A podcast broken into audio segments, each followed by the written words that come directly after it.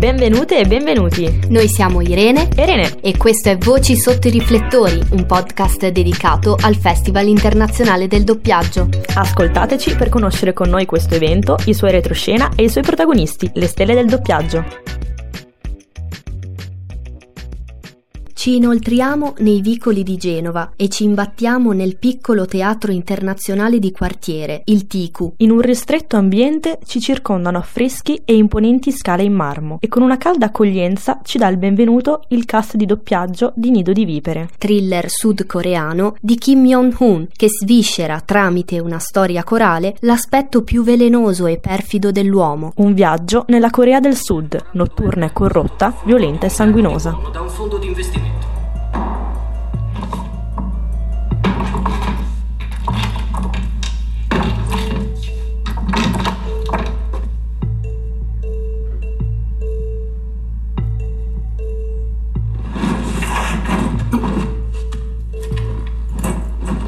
Cavolo. Forse l'ha dimenticata. Cioè non è passato a riprenderla. La porto in deposito, ok? Ok.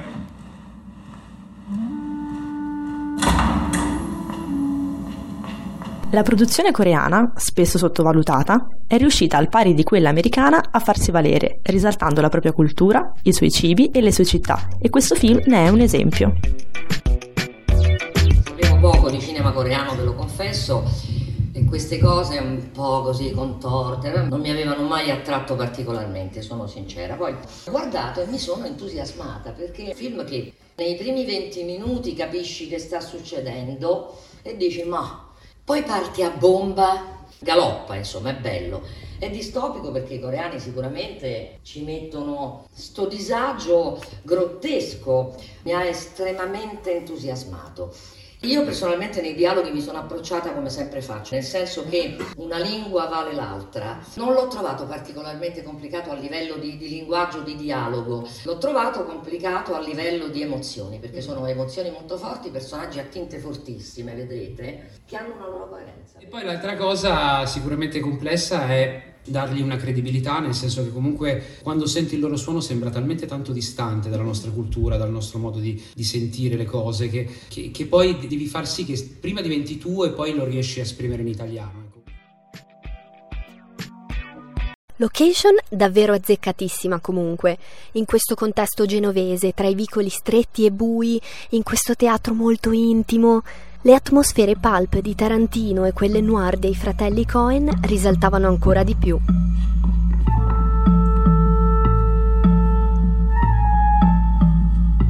Molto d'effetto la colonna sonora di Nene Kank, i passaggi da un capitolo all'altro e i numerosi richiami alla cultura coreana. Devo dire che anche vedere i protagonisti di questo film mangiare alcuni dei cibi tipici trasmetteva proprio il desiderio di provare la cucina coreana. Invece la posizione che hanno preso i doppiatori sul palco, eh, il fatto che alcuni siano rimasti in piedi e altri si siano seduti su altezze diverse anche, non so se fosse voluto, ma riprendeva moltissimo la locandina del film. Al 100% tutti pazzi per i coreani.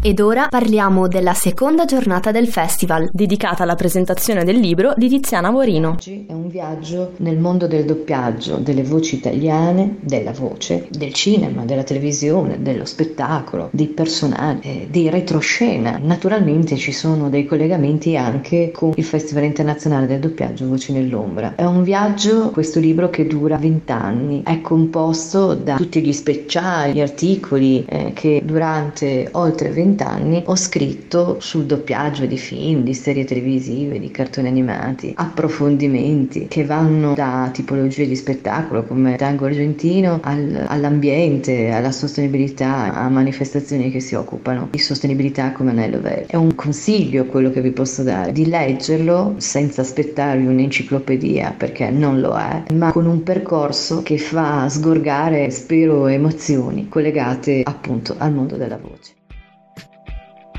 E ora extra staff!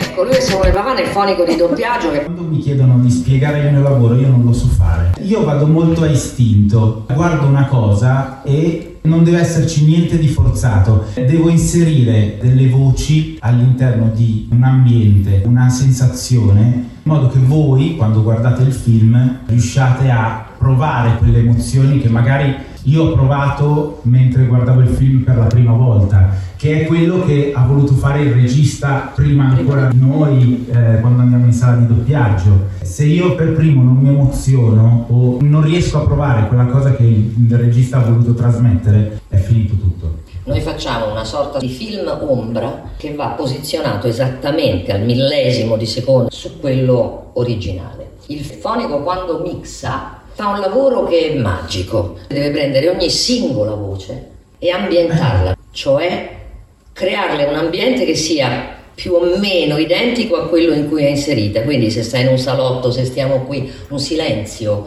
non è mai uguale. Il silenzio è un rumore, quindi tutto questo è un grande lavoro di sfumature, un gran bel lavoro che lui fa molto bene. La pillola del giorno.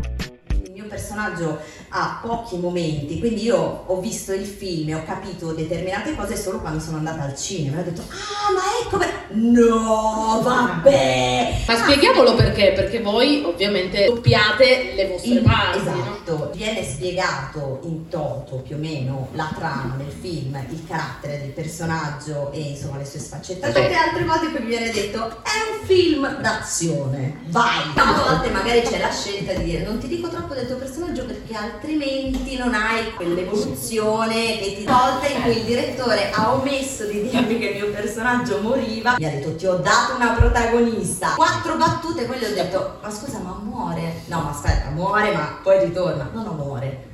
Eh ma dimmelo prima, cioè ho capito la sorpresa che devo fare, però muore. Vabbè.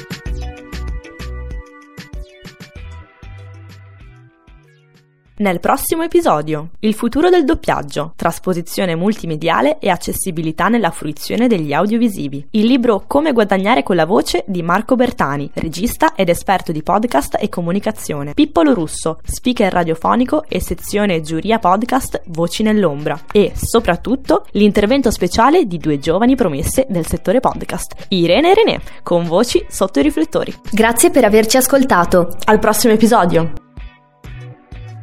Insomma, anche oggi è stata una passeggiata. Una passerella, semmai.